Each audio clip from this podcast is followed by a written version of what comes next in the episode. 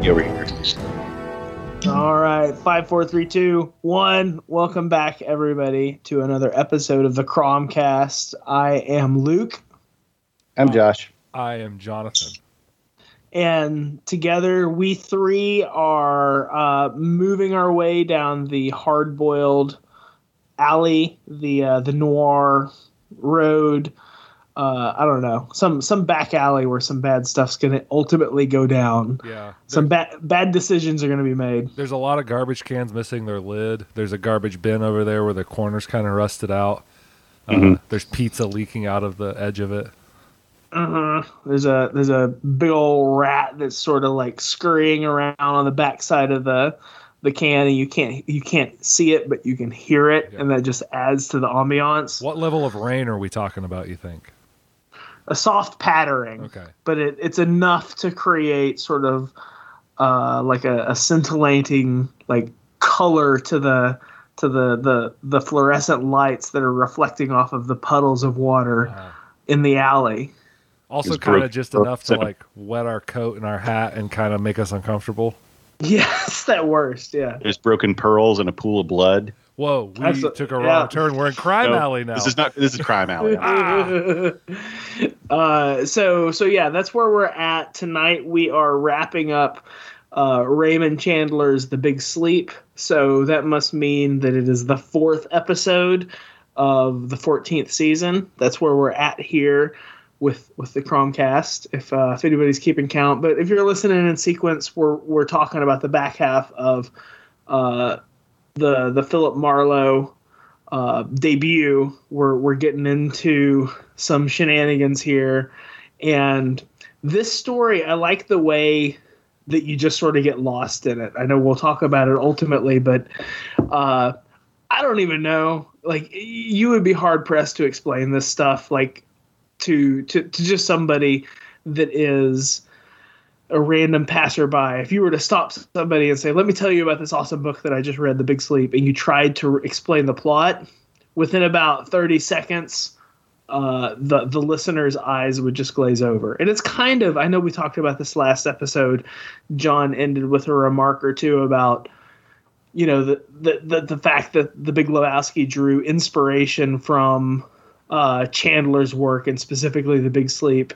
It's that kind of story. It's a Coen Brothers esque, and I, I guess I guess the Coen Brothers are actually Chandler esque type type storytellers in their right, where it's all about the journey. Right? It's it's it's not about the destination. It's all about the the twists and turns. Yeah, and we'll get there. But I think the the ultimate sort of conclusion to this story is not as satisfying necessarily as the road to get to it. That's fair to say. But the, but That's but there are layers noir. even. To, I'm sorry, John. I spoke over you. You're fine. That's part of being noir. Yeah, You, you get the yeah. answers, but you're not really. You don't. You didn't really want them.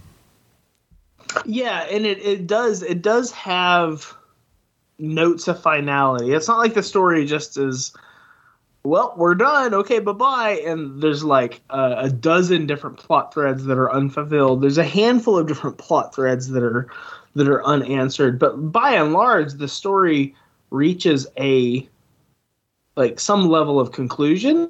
It's just that it it does so, and it's uh, the the more things the more things change, the more things stay the same kind of feel.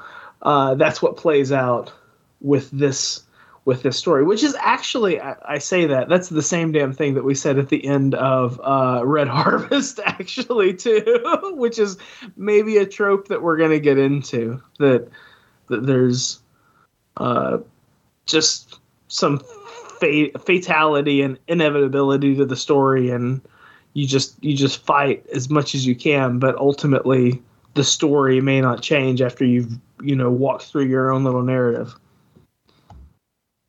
yeah, it's it's it's cool. We're gonna get to a bunch of things uh, thematically that um, I'm really excited to talk about tonight. yeah it's it's cool uh, i'm i am digging digging digging uh hard boiled road it's it's super cool back alley back Hard-boiled alley back deals alley, yeah uh all right john what are you drinking Uh, I have Wild Turkey 101. If All I right. were going to try and fit in with this story, I, I I don't know what do they drink the most in this story. Rye. Yeah, they have a lot of Yeah. rye whiskey. Yeah. So I'm Probably- I'm there. Probably Rittenhouse. Yeah, it's a high rye, but yeah, probably like a something like that. I'll uh, turn my head and watch the watch the street while you while you make your pour. All right, you, What do you- you, you can't put alcohol and coffee in here. Which, by the way, we'll come back to that. I, I've actually never done that. I've never mixed bourbon and coffee, so I'm curious to hear if either of you have. And I, I can't see that that would taste good. I like both of those things, but I've never tried to make a coffee based cocktail. I have had, of course, like coffee based alcoholic beverages, like Yeah. but and, and Irish cream and like Irish coffee, that kind of stuff. But I've not poured bourbon or rye whiskey. Like like Irish whiskey is pretty sweet, so it works. Yeah, um, I've I've used the bourbon cream uh, from Buffalo Trace in coffee, or especially around the holidays, um, and it it does give it this kind of cloying sweet sweetness. Um, but it's it's a good way to start your day. right, right on. The best part of waking up. yeah, Josh, what do you what what are you currently drinking? Do you have any Irish cream or uh, or, or bourbon cream in your cup? Nope, not right now. But I do have some uh, Seagram's ginger ale and 1792 small batch uh, bourbon from the uh, I think it's Old Fitzgerald distillery. No, it's seven- the, the Barton. Barton. Yeah, yeah, yeah. That's right. Sorry about that. The Barton Distillery, and it's a good bourbon, and I like it neat, and I like it uh, in in some ginger ale, and it's it's good good to have. Um, and I want to give John a big thank you because he surprised me yesterday. I was out doing errands, and he swung by with a really nice, uh, thoughtful present for me. Um, we'll talk about the the circumstances later. Uh, and a bottle of Wild Turkey 101. And unbeknownst to him, I had already purchased myself a bottle of Wild Turkey 101. So I ended up with 202 turkeys. so, so thank you, buddy. You're welcome. I'm I'm well stocked. Nice, dude. I uh I happen to be drinking some uh some some old granddad 100 proof, which which also came from John because I was I was pepper watching for him over the the the the the summer vacation time. So uh thanks for that, dude. I've got that on I I've got a little uh I shouldn't say a little bit. I've got a, a fair amount of that on ice. Uh and uh I've got some high lifes too. I had many thanks to pass out. I, I you watched my pepper plantation, and Josh uh, gave me lumberjacking supplies. So I owed both my buddies at least a drink and uh, maybe several more. I, I lumberjacked you good. You did. I don't know if I like the way that you said that, but Okay. Fix it in post. Awesome.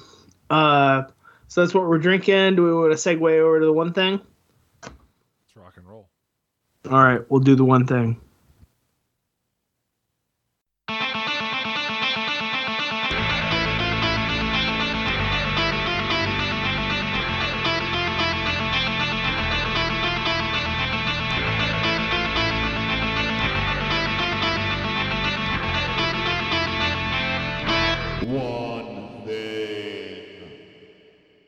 John, do you have a one thing to share with the class? I do. I think I have not talked about this before, but I think that Josh maybe has talked about it before.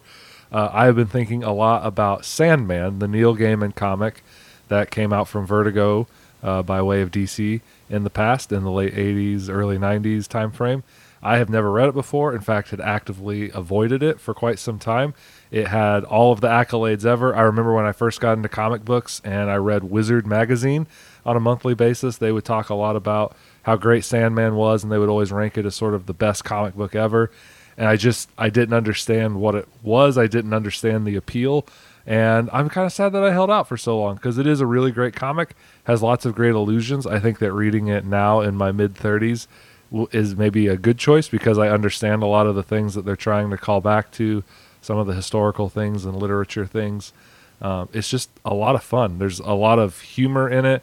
There's a lot of, uh, I guess, just like really good illusions and just really evocative through pieces where you're you're following Sandman Dream around and he's kind of learning all these hard life lessons and I don't really know how to explain it. Josh, you've read some of it.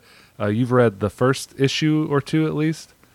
hmm I have. Uh, I think the first issue of uh, Sandman is one of the strongest debuts to any um, comic book series that I've ever read. It's it's amazing.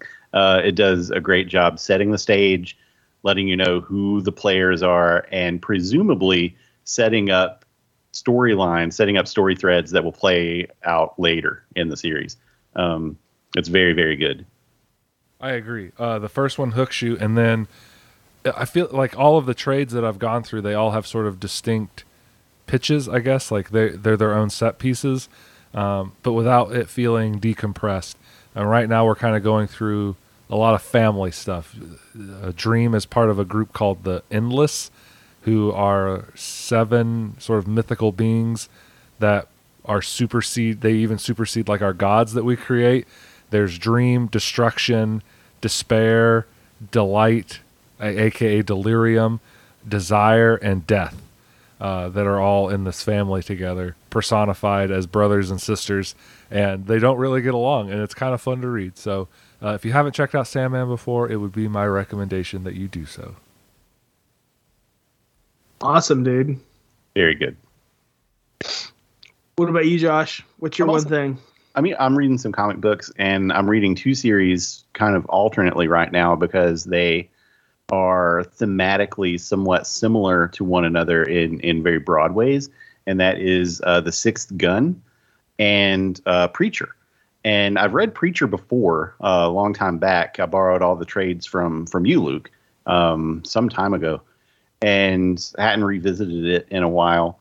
And uh, reading the Sixth Gun kind of got me into the idea of you know weird westerns, and I think that I think that both of these series fall into that broad overall category.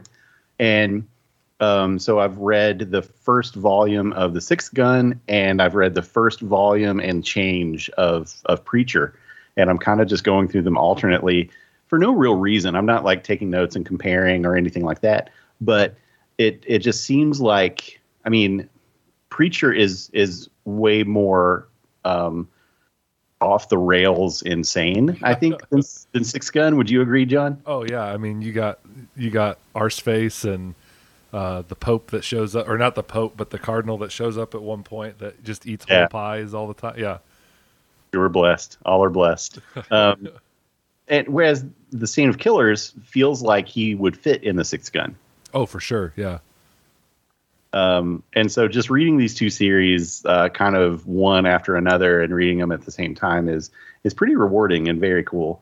Um, so I have at this point read all of the Six Gun that I have previously read, and I have what there are eight or nine volumes left to go. So I'm I'm looking forward to digging into the rest of that.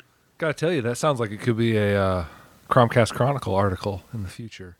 Yeah, it might be. The evolution of the weird western in, in comic books or something. it might be. Um, I don't know how much Six Gun was influenced by Preacher, but I know Preacher is just a cornerstone, you know, of of like I don't want to call it a modern classic because it was, you know, it came out in the '90s and that that's 30 years ago, but like it's still it's not like it's a, a golden age sort of idea, right? Right. And it's this very basic sort of road trip um, through this hellscape of the American uh, West, and um, Six Gun is uh, that you know a hundred years prior. So I, I don't know. It's it's cool. That's awesome, man. Yeah. Uh, I need to read more of the six gun, the the six gun. I've just read, I guess the the first couple the first couple issues. So, I I love the whole conceit of it, and and the art is spectacular. No, the art is yeah, it's it's not to be topped. Um, and I'm just here on uh, Oni Press's website. There there are some really good. It looks like the six gun gunslinger editions are thirty dollars a piece right now, and they're normally a hundred, which is insane. Like you can get the whole the whole thing for um, pennies on the dollar right now. Wow, cool. Yep. Nice, man. That's my those those my things. Weird westerns. Round us out there, Luke. All right, so my my one thing I guess is going to be uh it's it's a it's a, a magazine from the 70 uh I guess from the 70s and 80s. Uh I've picked up two of these used over the past few weeks.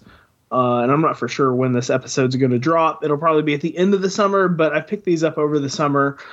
Uh, and they are uh, m- issues of Whispers, which was a horror magazine that ran through the 70s and the 80s. So Stuart uh, David Schiff was the the principal editor, and then David Drake was an assistant editor. And forgive me if I don't if I if I mess up on any other folks that may have been other assistant editors, but uh, this magazine is is seminal. It's probably one of the high points in terms of the the semi pro uh, sort of like like lit mag scene for for for our kind of genre that we're talking about here with the podcast. So I've picked up uh, this is uh, I guess uh, issue fifteen sixteen, which is the the Ramsey Campbell uh, special special issue. Uh, was able to get it for, for pretty cheap, and then I was able to pick up the double issue that's the last one of the magazine uh, for for cheap on AbeBooks too. And I'm ever vigilant to just see if I can snag any others. There's there's a variety of uh, double issues that I think are pretty cool. There's one that's dedicated to Fritz Leiber that has some super sweet art and it's all sort of like perfect bound wraparound cover type stuff. Like once you get into the the the, the meat of the series uh, the first issues are pretty pricey and are kind of uh, like they're slimmer you know they're 50 60 pages that kind of thing. But once you get into the recurrent publication of the magazine it's it's damn near a paperback anthology but with extra stuff like essays and original art and all that stuff plugged in. And that's why i've just i've found them for for cheap and i've picked them up and i've started to delve into it. And it's mainly for the the essay and the background material like all of the extra stuff right? Beyond the the, the stories that are there. But like for an instance the ramsey campbell issue that just arrived a couple of days ago in the mail it has a karl edward wagner horror story uh, which is cool beyond any measure, which is one of his harder to find horror stories that's you know anthologized in a paperback that you can't find anywhere for anything less than like three figures. Like it's a stupid hundred dollar price tag for for a for a fair or good graded paperback, but it has one of his stories, and then also Michael Shea, who is uh, author of the the sword and sorcery character Nifft the Lean, uh, and and wrote a variety of Cthulhu mythos type stories. His he has a, a story in here, and there's there's just a mix of stuff, and of course there's it's a it's a Ramsey Campbell centric issue, so there's loads of Ramsey Campbell stuff in it too. So I guess what I'm saying is, uh, there's there's loads of these types of not, not not necessarily ephemera, but just bits and pieces magazines that while you might not necessarily get the complete story from a single author, pick them up if you get the chance. Like like to the they're near anthologies in and of themselves, and oftentimes a lot of the extra stuff that's in them sort of sells it. Well, hold that issue up again. I, I wasn't able to see the cover. Whispers. Who did the art? Did you say? I can't. I can't remember. Uh, I'm not for sure. I can look it up. Uh, but but the cover is uh, dedicated to the famous Ramsey Campbell story Mackintosh Willy, which okay. is something that's been anthologized to the moon and back. Let's see here. I can't see who did the oh John Stewart did the cover art, which I'm not familiar with that name. The inside front cover has John Mayer, who we talked to a few just short episodes ago. Uh, and there's also art by Lee Brown Coy, as well as uh, Hannes Bok has the back cover. There's like that's loads cool. of art. Like that's part of the thing is like looking through these couple magazines. Whenever I found them for like four, four and a half bucks on AbeBooks, I would look at the I the ISFDB Yeah. And I would I'd be just like, holy shit, I don't even know what all's here. I just see a whole laundry list of names and it's a 200 page volume. I'm gonna I'm gonna buy that for four bucks. So so so hop on it if you can if you can find these kinds of things. Again, the, you know, even if they're beat up, even if the the the copy's all bent to hell, there's cool stuff there. Uh, so so yeah. So at this point, I am only holding in my hands two of the issues of Whispers, and it's kind of the midpoint and the very last ep- the the very last issue. But there's a whole wide variety of them that I'm going to look for. There's also uh, you can find best of Whispers volumes one through maybe six or seven. I think probably uh, one through six. Uh, and if you can get those too, they're kind of the the greatest hits. Like uh, Whispers Volume One has Karl Edward Wagner Sticks in it, and that's kind of the big claim to fame. Like that's where Styx, you know, it was originally published. So so you can get some like really seminal horror and sword and sorcery in Whispers. Awesome. Yep, that's my one thing. Sorry, sorry to meander. Sorry to You to. have to apologize for anything. That's what the one Like- thing's for. I'm like a I'm like a, a, a book alligator just wallering around in the swamp. That's good. Whoa, That's a good tagline for our show, really. Yeah. Gonna take you down for a, a literary death roll. That's us. Uh, all right. Well, that's uh, three, two, one. That's our one thing. One thing. Cool, cool, cool, boys. We're we're back. We're back after that super sweet little uh, musical interlude.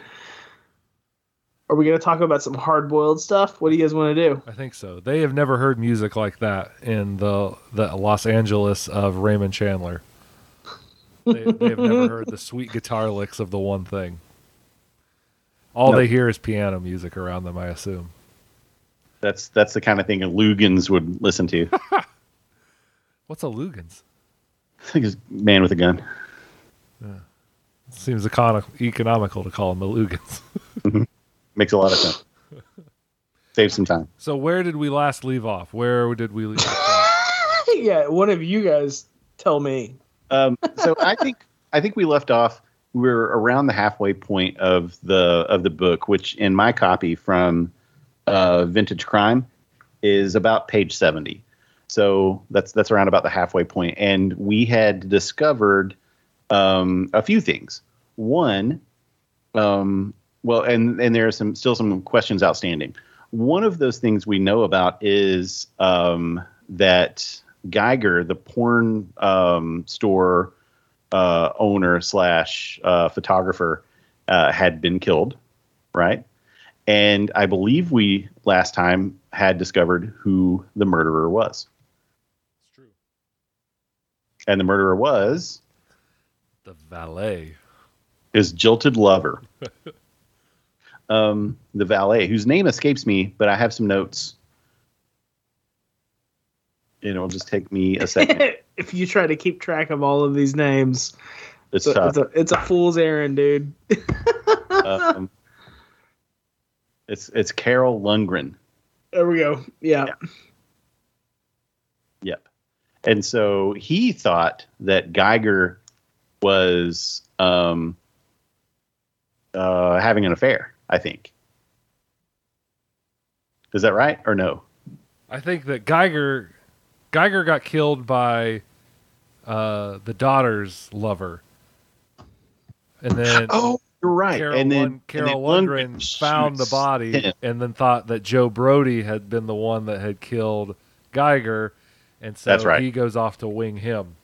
You're right. I was tricked by the same uh, the same hunch that Marlowe tried to track down. We're, we're You're all right. piecing it together all, all as a team.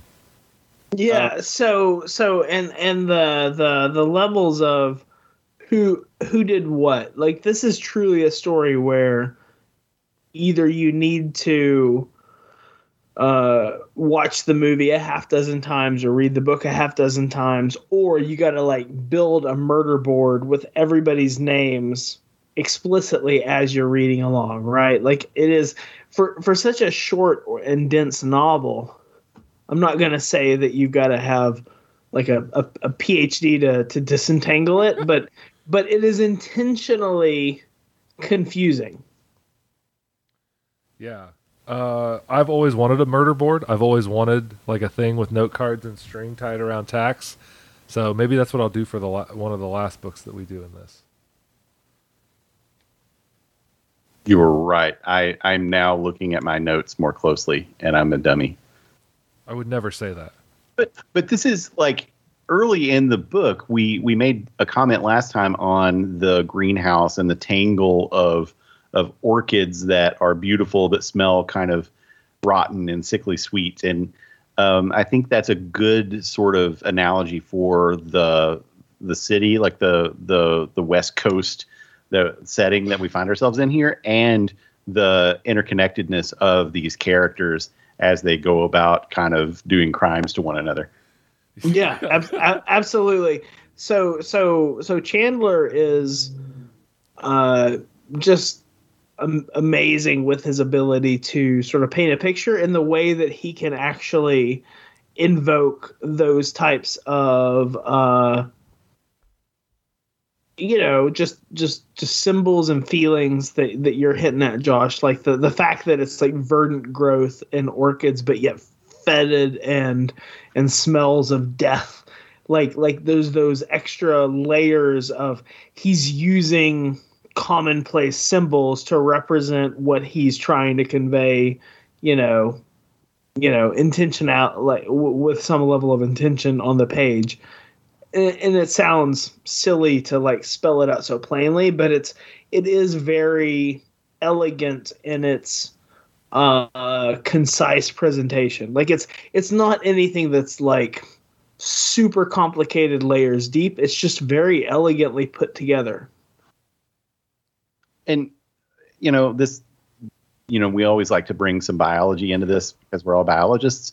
Uh, and orchids some orchids are epiphytes right they they grow on other plants maybe not necessarily parasitically but they they use other plants to help themselves in terms of uh, structure and and com- competition for light and water and things like that and it just strikes me as a, a fitting description, a fitting plant to use to describe some of the characters within this story.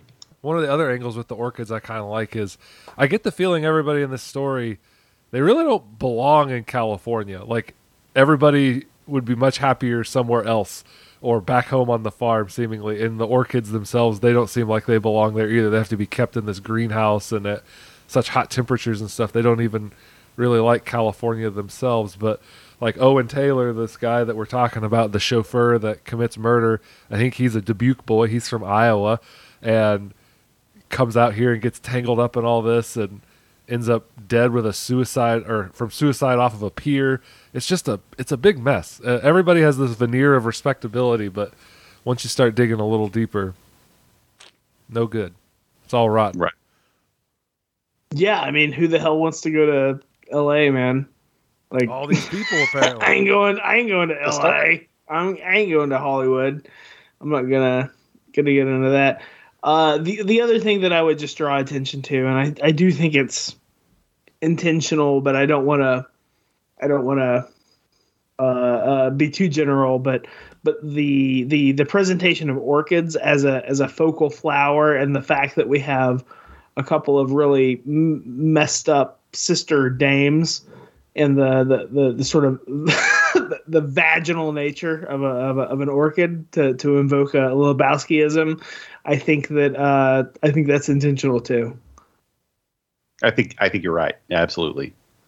Um, there are a couple of other motifs that play themselves out in the second half of the story that are introduced in the first half, and one that I really liked that I, I brought up last time was the sym- symbolism of the knight. And so, in the first half of the book, we have this knight uh, being depicted on some stained glass, uh, rescuing or, or protecting a damsel.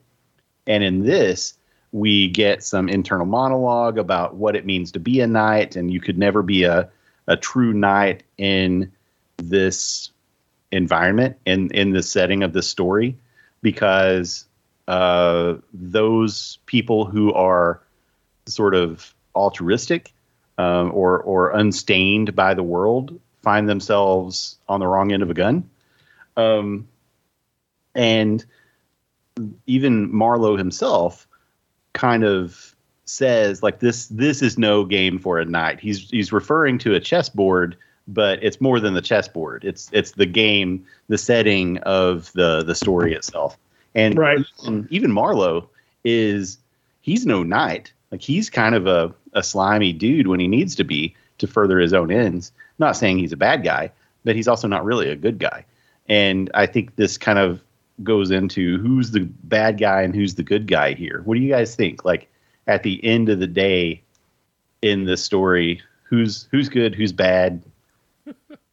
Who's the guy with the gun? S- Yeah, so so so my impression of this story, the thing that really comes across by the end of it, after after Marlowe has his encounters with the two sisters at the back, like the, the as we as we segue into like the third act of the of the story. So so Marlowe is piecing together the ultimate uh crime but there's like a couple major loose ends and he has an encounter with both uh Vivian and the crazy sister I'm spacing on Carmen that's her name so he's he has he has interactions with with Vivian and Carmen and and both of them leave him frustrated as well as I I would say the woman too uh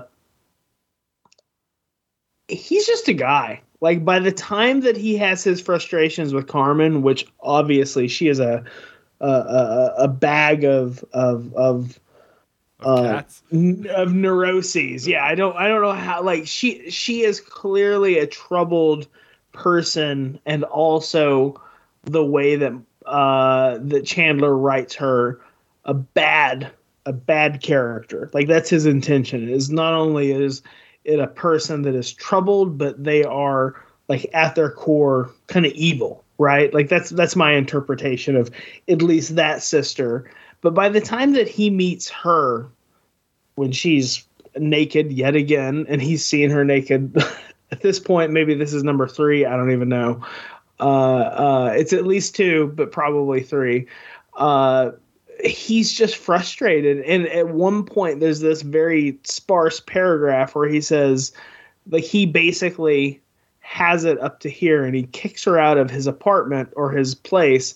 And he says, This is, he, Marlowe remarks, This is my place. This is essentially, I don't have much, but I've got, I've got at least, you know, four walls and a roof. And, uh, I had had it up to here and I basically gave her the boot. Uh, he's just a guy that's coping. And he he remarks later like the very tail end i think when he's talking with sternwood sternwood wants to know basically how many times he screwed up and basically reneged on taking payment. And he says you know not he, he doesn't say like the the, the presumptive statement there is like oh this is the very first time that it's ever happened to me. He says like it, it happens. Nobody's perfect this is a fellow who is just coping and he is clearly a, a, a or, or so front in front of the law but he is not necessarily he is not a superhero much like the the the continental op from the other story not being a superstar not being somebody that that has it all figured out. This is a guy that's just trying to cope. He's he's just a little bit sexier and a little bit younger than the Continental Law. That's my impression. Taller.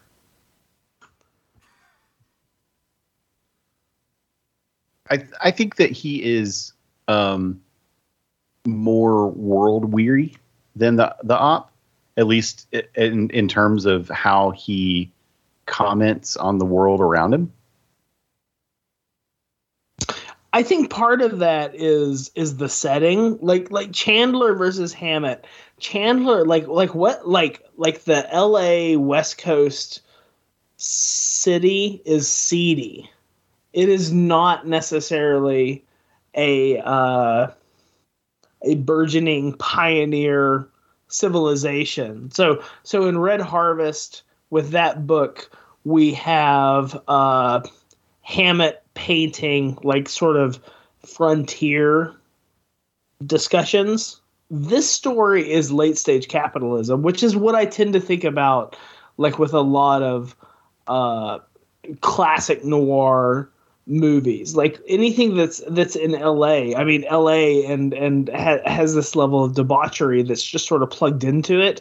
And that's that's brought that's brought here like with the sexuality and the the the, the frustrations of the family and the money it's it is it's it's almost like languishing in its uh like debaucherous nature. I don't know. I'm I'm kind of fumbling over my words, but it's it's not uh th- there's no like drive for making money seemingly. It's a lot of this is the way the system's playing.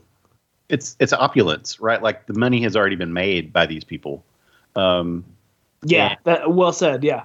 it's it's uh, uh, we have characters like um, um, you know, let me pull up my character list again because I've forgotten his name. Uh, Canino, who's the the gunman for uh, Mars. He only wears Right, brown. right, right.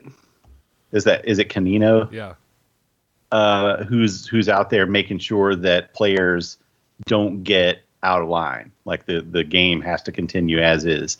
Um, and I I like that. I I like that this is uh, analogous to. Um, my mind goes to uh, the Elric stories and the Melnibonéans, like the the sort of decaying, rotting civilization of of these wealthy, kind of bored people who are just doing crimes for the sake of doing crimes. Yeah, I, I think that's right on, man. Like this is uh this is more this is more this is more Moorcock or like Karl Edward Wagner style.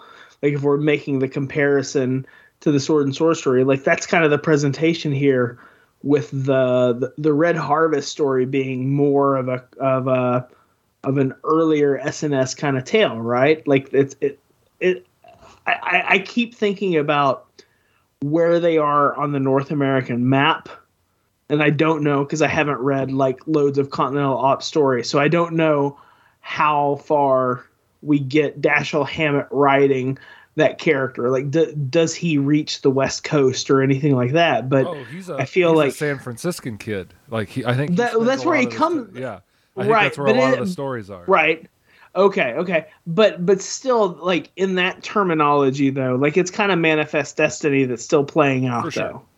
Yeah, so so I wonder about that kind of distinction. It seems like that is part and parcel, and I, I love the way that Josh like invoked Moorcock with uh, with with this Chandler story. I think that's that's right. Like opulence and and orchids and like uh oh these sisters I can't tell them what to do. I'm just an old man that's you know gonna gonna sit here in my hothouse. And he doesn't really care what they do sternwood. Like he doesn't really care. He um he doesn't want his family's good name dragged through the mud. And so he has to to make efforts to protect the family name. Um but i think at some point he's he's sort of more or less on his deathbed talking to marlowe and he's telling the guy i think this is the same scene you were talking about a minute ago luke um where he's like, uh, I I just want to know what happened Uh huh. to um, To Rusty. Rusty. Yeah, I, want to Yeah. know. I want to know where he went uh, because I I thought he I thought he was cool. Reagan. and and and Sternwood himself, admittedly, like I don't know exactly where he would fall on the three by three grid of like Dungeons and Dragons, like classic alignments of uh, chaotic and neutral and lawful and good and neutral and evil, but dude is evil. Like Sternwood is a bad guy. It's just a question of is he neutral in his actions? Like he makes the remarks in the in the first stages, like that very first interaction that Marlowe has with him uh, about the fact that he's a rich son of a bitch and he's got these couple daughters and he he can't keep them in line, but you know they come from from wild seed. Like it's it's kind of a like you know the girls will be girls because well hey look what look what i did. Like he is a he's a bad dude. Uh and he's fine with that. Uh it's interesting that there's this fixation on on the irish bootlegger the whole way through. You know that's that's kind of a sad little little note to it all uh but but sternwood is is bad like he is he's I, I need to rewatch, and I know I know we probably all three of us would like to rewatch Sin City because I think we talked about it last episode too. There's a lot of connections with that old yellow bastard, like that kind of storyline here that's coming around.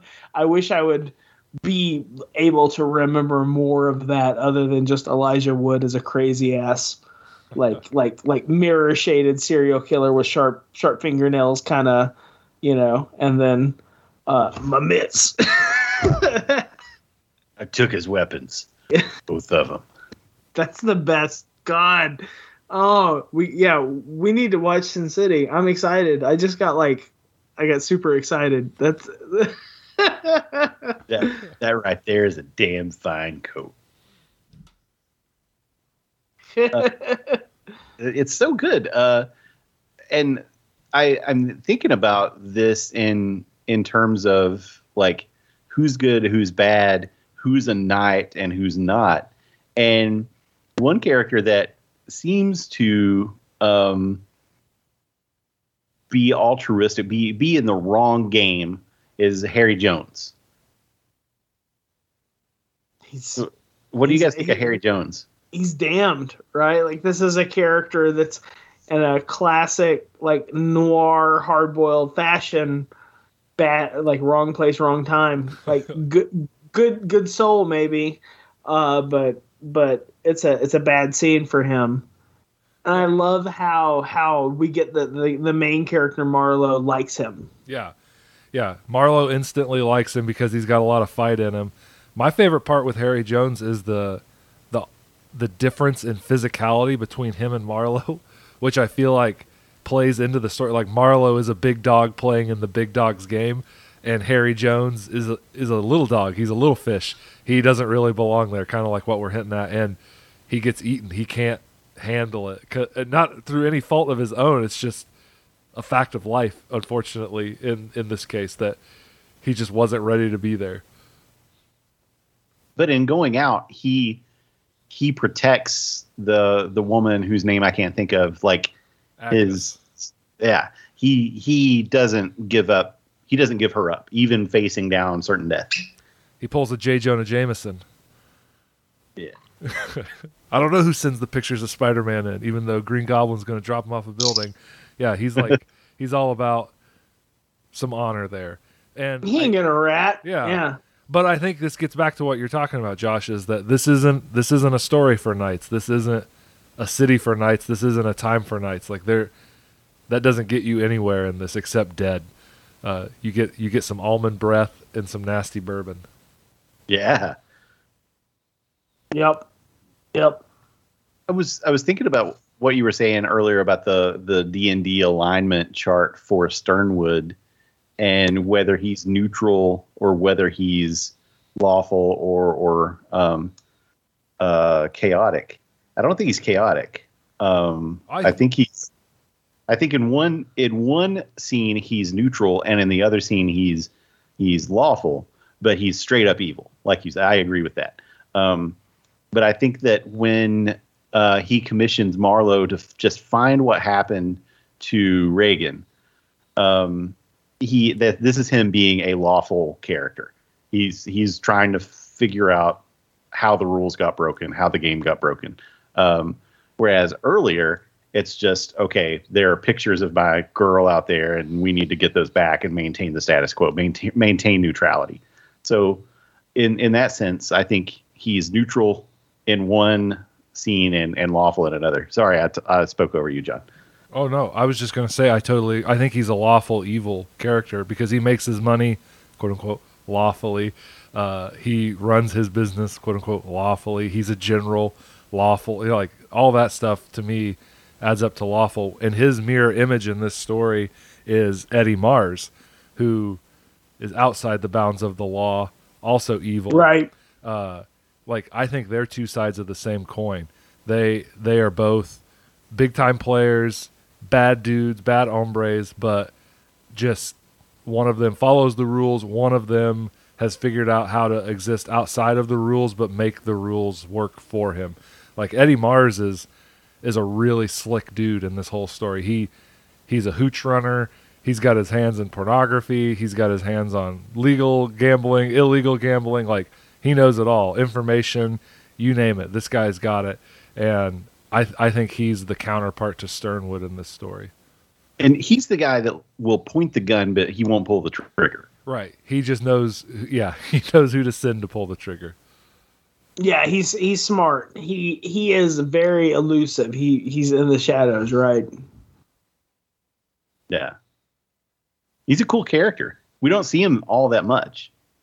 But Yeah, it's funny. It's it's forward. it's funny how him and his uh his wife, what's what's Silver Silverwigs, uh, Myra is that her That first name? right. Yeah. Yeah. right. uh like Oh. actually how much how much omona so how much screen time they have versus their sort of presence in that third that third uh act of the story The knight thing is really interesting that you've brought up, Josh, because like Sternwood and Mars are both kind of the dragons of the story, and Mona is essentially the damsel in distress, or like that's what we're led to believe the entire time, but is actively a participant in the dragons game, like is helping the dragons. mm-hmm. She's she's helping the dragons. She doesn't want to leave the dragons. Um, she also doesn't necessarily want Marlowe to be killed. Like there's some chemistry between them, right? For sure. Yeah. So she's an interesting character because she she does have agency. She's not just a victim of you know being swept up in the current of everyone else, but at the same time, she clearly can't go and do the types of things that she would prefer to do if she otherwise wouldn't be murdered. uh, yeah, the knight thing really kind of fascinated me uh, reading through this and thinking about like what what is a knight anyway, but a like a a, a soldier in the service of of someone, some higher you know land owning uh, noble. Uh, and so if you're a knight, you're the muscle. You're you're you're out there making the things happen.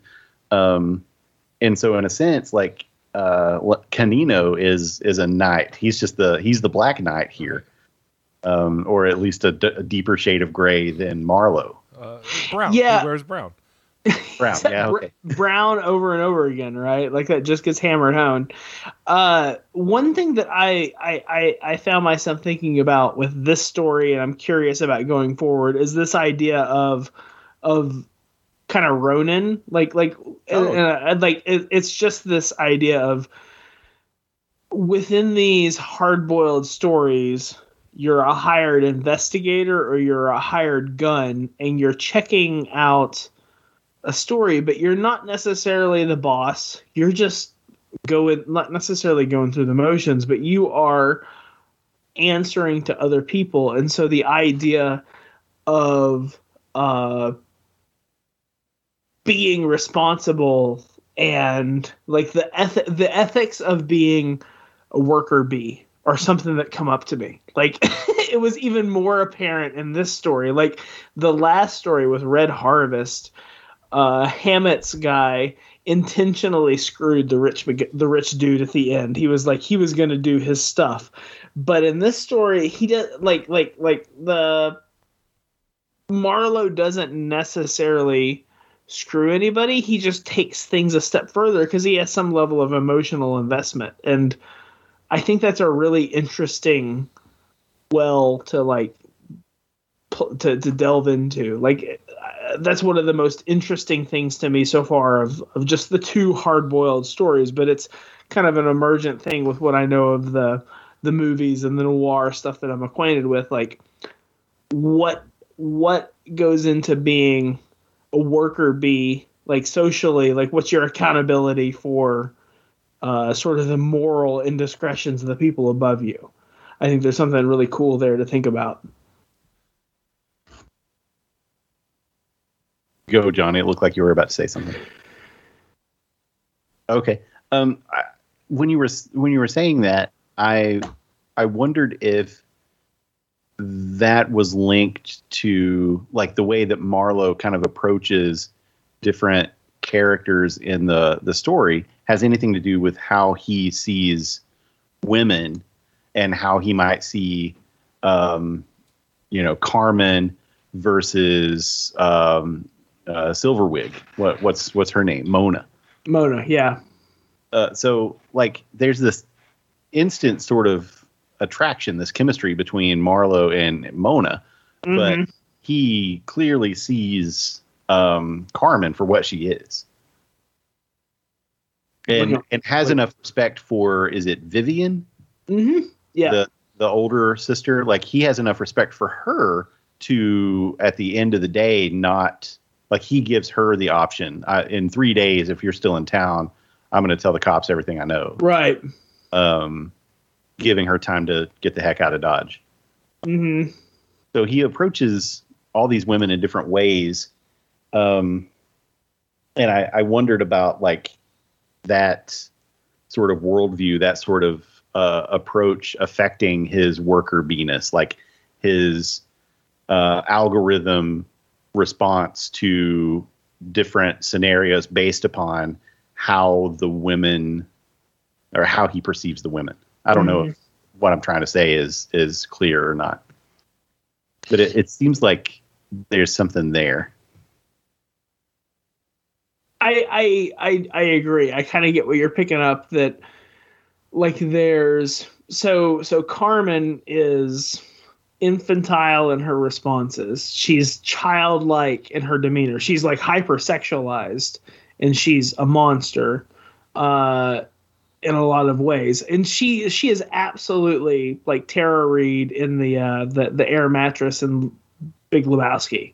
Like that that persona, like the Coen brothers pulled Carmen and and dropped her into that that uh swimming pool in the Big Lebowski. Like that's that's her uh instance where where uh the dude is coming into contact with her for the first time and seeing the toe and all that kind of stuff. Uh and she's she's while she's evil in a lot of ways, she is not necessarily knowledgeable or in a place of power, right? Like she ultimately drives the narrative, but she's not necessarily a mover or a shaker. She's just like uh, such a train wreck that she's like making making porns with Geiger and uh murdering people out of spite and doing all of these things that are machinations of the plot. But she is not ultimately at the level like Vivian is is someone that is has some level of accountability. Like the fact that she is covering for her sister and the things that she ultimately does and that shakes out with her like she is as morally corrupt as Carmen because she's uh, smarter. Like that's what's presented that, that's the way i interpret it. Like like she has more responsibility so she has more culpability. Does that make sense? There, there's another layer of um, mental illness with with uh, Carmen that isn't present with Vivian, and I wanted to to bring that up and see like in the end we see her wanting Marlowe to teach her how to shoot a, a pistol, and evidently this is the same play that she made to get rid of Reagan. Um, and uh, at some point, like he Marlowe loads the gun with blanks because he suspects that she i has done this and and this is her mo, and she kind of has a seizure after after the fact and passes out. And I wanted to see if you guys perceive that as a um, a ruse or or is that legitimate? I think it's real. Like I think I don't think of her as a victim in this story, but I think of her more as a force of nature. Like Luke was saying she's not a mover and a shaker, and I agree with that, but she's also she is she's the hidden design in things, right? Like she's the you don't know what she's going to do and She's the one that's killed people and has sort of set all of this in motion, even though it wasn't in her power.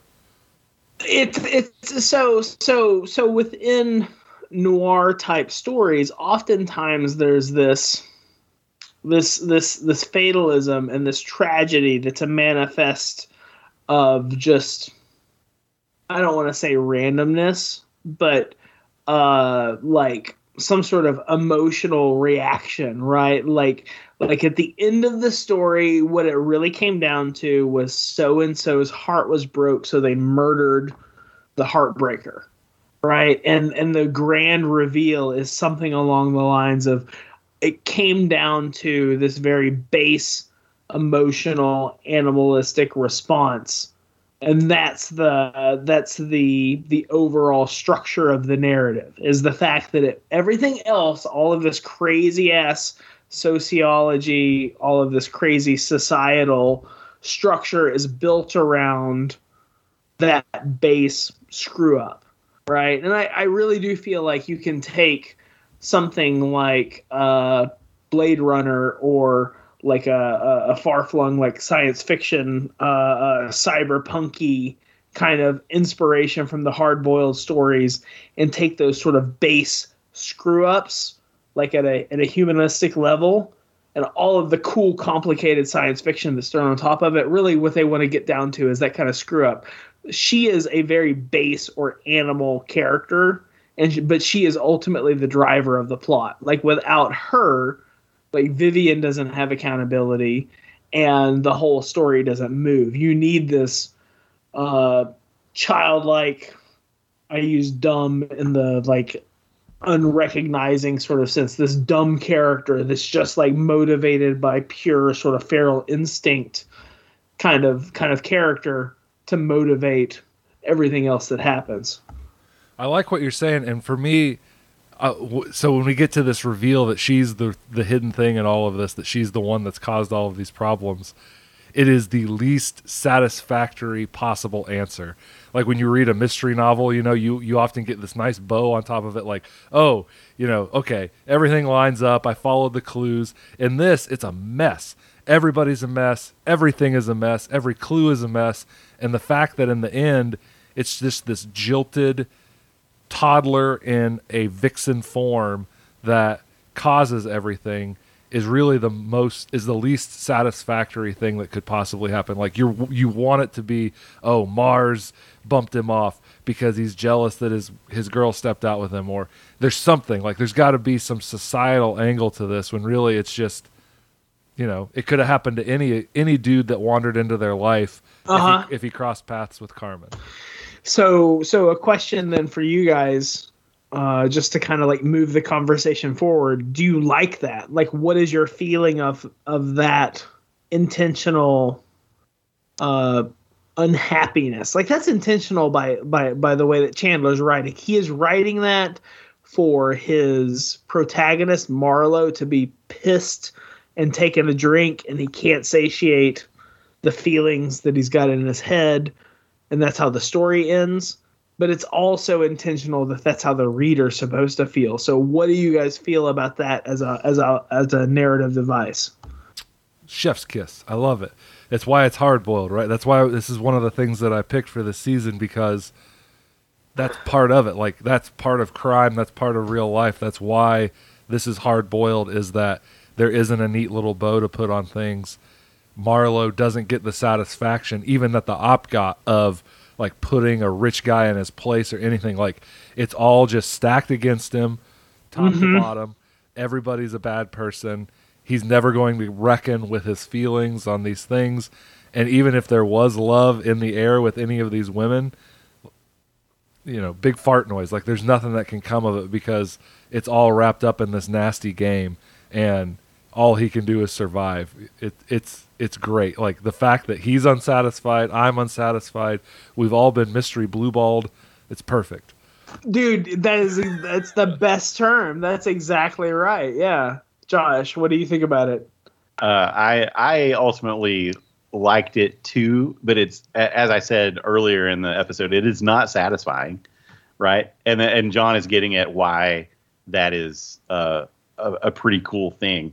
Um, and to take it one step further, like the the whole um, machinery of this story, like you, Marlowe can't do anything to change it. Um, he if he if he works uh, within the confines of the law, it, it won't work right? He's he's hamstrung. If he goes outside the law, then maybe he can take out one or two of these guys. But Mars is so insulated that you know uh, it's it's it's tough to get to him. Um, right. And and if you do it, you have to compromise yourself. So what do you what do you really win in the end? Like you're you're going to get yourself just as dirty as the guy that you're trying to take down. Um, it's it's very good. Um, and I love the last two paragraphs on uh, on the last last page. So good. This this whole thing about the the big sleep. Um, man, it's it's good. Read it. Do you want to read? Do you want to read it, dude? Read it. Read yeah, it, read it. What did it matter where you lay once you were dead? In a dirty sump or in a marble tower on top of a high hill? You were dead. You were sleeping the big sleep. You were not bothered by things like that. Oil and water were the same as wind and air to you. You just slept the big sleep, not caring about the nastiness of how you died or where you fell. Me, I was part of the nastiness now. Far more a part of it than Rusty Regan was. But the old man didn't have to be. He could lie quiet in his canopied bed with his bloodless hands folded on the sheet, waiting. His heart was a brief, uncertain murmur. His thoughts were as gray as ashes. And in a little while, too, like Rusty Regan, would be sleeping the big sleep. On the way downtown, I stopped at a bar and had a couple of double scotches. They didn't do me any good. All they did was make me think of Silverwig, and I never saw her again. That's good. Like I get, I get uh, goosebumps from it. Like Absolutely. Absolutely. it's uh, standing in the face of this unchangeable sort of corruption and realizing I can do nothing about it, and we're all just we're all just dead meat. Like this is kind of uh, kind of cosmic horror in a sense. and uh, his his only thought was of this woman that he can never have and that he never would see again. Yep. I, to me, I, I I loved everything that you read, Josh. I love the last the last couple paragraphs where it really sort of hammers home the the intentions of the author. And maybe somebody would read it as ham-fisted, but we're reading a hard-boiled story, so I think that's I think that's excusable. Like it really does kind of kind of come home in the last few paragraphs, but the final sentence is is is the ultimate like the like John already said the the chef's kiss like the uh never saw never saw her again that is that is the beauty that's that that is the ultimate uh stomp stomping out of the cigarette on the on the the curb like the the smushing out of any hope that there may have been something good with the story Good job, Raymond. yeah man Yeah, man. Yeah, this is a good one. And I at first did not like it as much as Red Harvest, and at the end of it, I liked it more. And and we didn't even get into the the uh, the fact that the uh, the whole time Regan was in an oil sump, uh, which is where this family made their money, um, just as dirty as as you can be. yep It's it's very good. Yeah, I think there's. I I know we're about to wrap up here, and there's a load of stuff that could be talked about, and I feel like a little bit with this story, it's kind of the same way that whenever we talked about uh, "Oh Brother, Where Art Thou," we kind of like we spent some time talking about this big narrative, and then we also have a, a, a laundry list of things that we could have talked about the the symbolism of of what you just hit on Josh and capitalism and sort of like how money is funneled into the the story that's like that's part of it.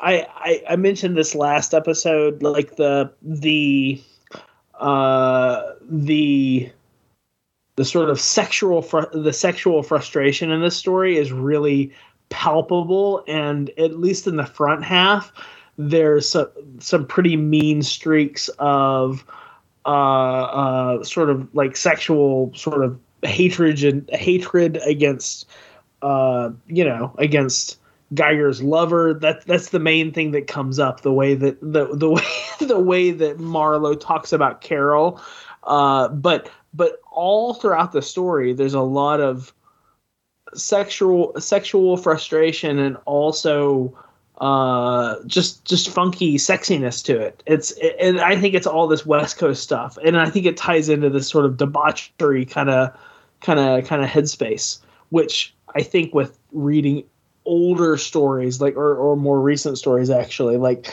like as we get into that it'll hopefully become more apparent but there's that and then there's like this whole uh what accounts to, to to manifest destiny like there's there's extra layers to this we could keep talking about for sure Yeah, I agree. uh so so in terms of of wrapping this up on a on a realistic timeline so that we're not going for like three hours tonight so that we're only so that we're only talking for an hour or an hour and a half something like that are there other major themes that you guys do want to hit on things that we haven't haven't stated about the endings of it uh, that we want to get to I think my wrap up piece would just be you know, we started with Dashiell Hammett, who's considered sort of a forefather of this genre and this kind of fiction. Um, Raymond Chandler, and then the person we're going to follow him up with, James Cain, they're considered refiners. They're people that came in and worked in this area and sanded off some of those rough edges and create and helped create the solid foundations of what we now know today as hard boiled fiction and noir fiction. Uh, I, I really felt like I saw that leveling up. Like I'm not saying I think Chandler is an infinitely better writer than Hammett. I love Hammett, but I do see this as a progression within the hard boiled canon. Like there things have been have been upgraded a little bit, and I didn't know if you guys felt the same way. Oh, I did. Yeah. Um, I think that the the way in which we see um, in uh, Red Harvest the the machinations of everyone in Personville uh, sort of get rearranged by the the actions of the op and ultimately like it's leading toward martial law but hopefully on the other side of that you you come out with a, a change right a societal change and the the seed of doubt is planted like you know can can this old man who's been in charge of this city you know uh more or less be displaced by this? But at least you see some change. Here there's there's not. There's nothing. Um it's it's uh looking up at the the night sky and realizing that you're a speck in the the grand scheme of things yeah I, I i feel similarly that this is a a building kind of progression that we're seeing here. I know up to this point we've we've made some references to chandler uh kind of in relation to like moorcock or wagner as like the the the sword and sorcery comparisons. But i think with his kind of intentionally complicated plot structure and with his with his presentation of things he might even be like like a uh and I know this is a little bit like hokey to just like try to make these one to one comparisons, but he's he's the, the intentional complications of the plot and the, the the complicated narrative that's spooled out. I also thought of like Fritz Leiber with with what we read with the the Fafhrd and Mouser stuff. It's taking what would be uh, a more simplified Howard uh, sword and sorcery tale, and it's making it that much more complicated with other shades of gray, and also, you know, not just dealing with it in forty pages, but unspooling it across a couple hundred pages. Which I know that uh, Chandler took at least two stories, if not four stories, and kind of smushed them all into the novel that we're reading here, which is another cool kind of thing to to think about. But uh, he's playing with a cool genre. Like he's he is definitely taking it steps further than what Hammett did, and it's it is a very much clear comparison to me with how this is manifesting with the hard boiled stuff is what we see within the uh, the the progression of the sword and sorcery stuff. Look at us criticizing literature. and it's that, it's that death roll. it's so much fun, dude. I uh, this was this was so cool. I I really did love talking about talking about Chandler stuff. Uh, and it and it, it gets to like that classic West Coast LA how we started the episode talking about you know uh, uh, reflections in the in the puddle and like a string of pearls and all of that kind of stuff. Like it's what you think about with noir. Like the what the, the stuff that's shown here is is that for sure. Uh where are we going john what's the next stories Bada bing, a good transition. Uh, up next, we are going into a double film feature. Our episodes will be about two James Cain stories that were turned into the screen. We know that we've been doing stories so far, uh, but we wanted to jump into film. We always try to feature a film, at least in each of our seasons. And this go around, we're going to do Mildred Pierce and Double Indemnity. Uh, Double Indemnity is one of my favorite all time movies. It is an amazing noir, and Mildred Pierce is considered sort of a classic of the hard boiled genre. They both give us an insight into James Cain, who is a contemporary of Raymond Chandler, who's sort of the other person that's considered the, the refiner of some of this hard boiled stuff. He got started a little earlier. His book, The Postman Always Rings Twice, came out in 34 and this one came out in 39 that we just went through. But Chandler had been writing short stories before that. But in terms of novels and novellas, I think James Cain kind of got the jump on him. But Mildred Pierce, a 1941 novel, also became a film in Uh-huh. 1945, which stars Joan Crawford. Very excited to see that. I don't know about you guys. I think it will be a lot of fun. Nice, dude. Yeah, I'm excited. There's also an HBO uh, uh, miniseries that's Mildred Pierce that I might try to watch. I'm not going to promise too hard, but I'm going to try to get through that alongside the movie. It sounds like we need to re or watch uh, the the Sin City movie with this too. Maybe we'll make a triple feature. Maybe. Well, Maybe. do we get do we get triple credit if we watch The Departed too for the double double indemnity? Sure. So, so we watch all of the hard boiled movies that we can. For and then if you go watch, if you go retroactively, you go back and watch Lebowski, you get an A for the class. That's it. if you- Yeah, you're done. I, I do think it's important to note that Double Indemnity, which is a 44 film directed by Billy Wilder, uh, it is based on James M. Cain's 1943 novel, also called Double Indemnity. But the script, the the uh, is co-written by Wilder and Raymond Chandler. Oh shit! So we're Nice. tying it Okay. all together. So It's so almost like we know what we're doing.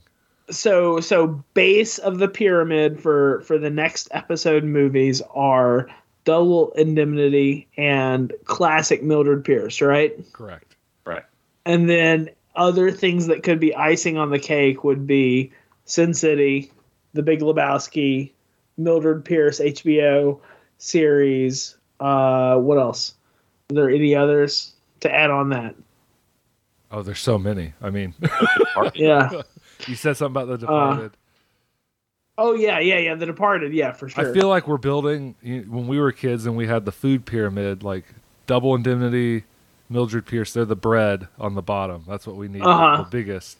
These other things are the fruits, vegetables, and fats and oils that that make up the smaller bits.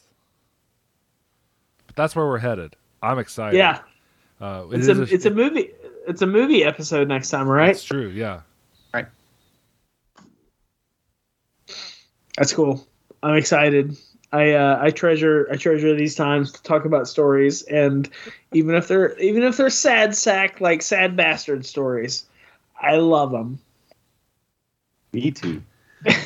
Somebody's got. How, And if, if you love sad sack stories, then direct your browser over to the cromcast.blogspot.com where you can see uh, prior episodes of Three Lugans um, talking about pulps throughout uh, the last, I don't know, what, almost 10 years, eight years, nine years, Eight something. years. Yeah, and counting. And uh, you can interact with us on the social media. We're on Facebook, we're on Twitter, we're on Instagram, and you can call us and leave a voicemail. That number is 859 429 CROM. Yep. That's it. That's. Let's go to the uh, Hartfield Cinema. let's go to the movies. It's it's at least air conditioned. Uh, it'll be nice and cool. At least. Get in there, have a cry, maybe at the end of it. I don't know. We'll be there for each other at the end. Holy cow! Our first episode came out July first, two thousand thirteen. Almost eight years to the day. Almost eight years to the day. Mm, Yeah, yeah but who cares? I'm just gonna keep on, dude. We're like that uh that big old monolith just hulking down the road. We're a part of the filth now. Yeah, we're the That's right. there there is no big sleep. All right. Bye everybody. We'll see you down the road.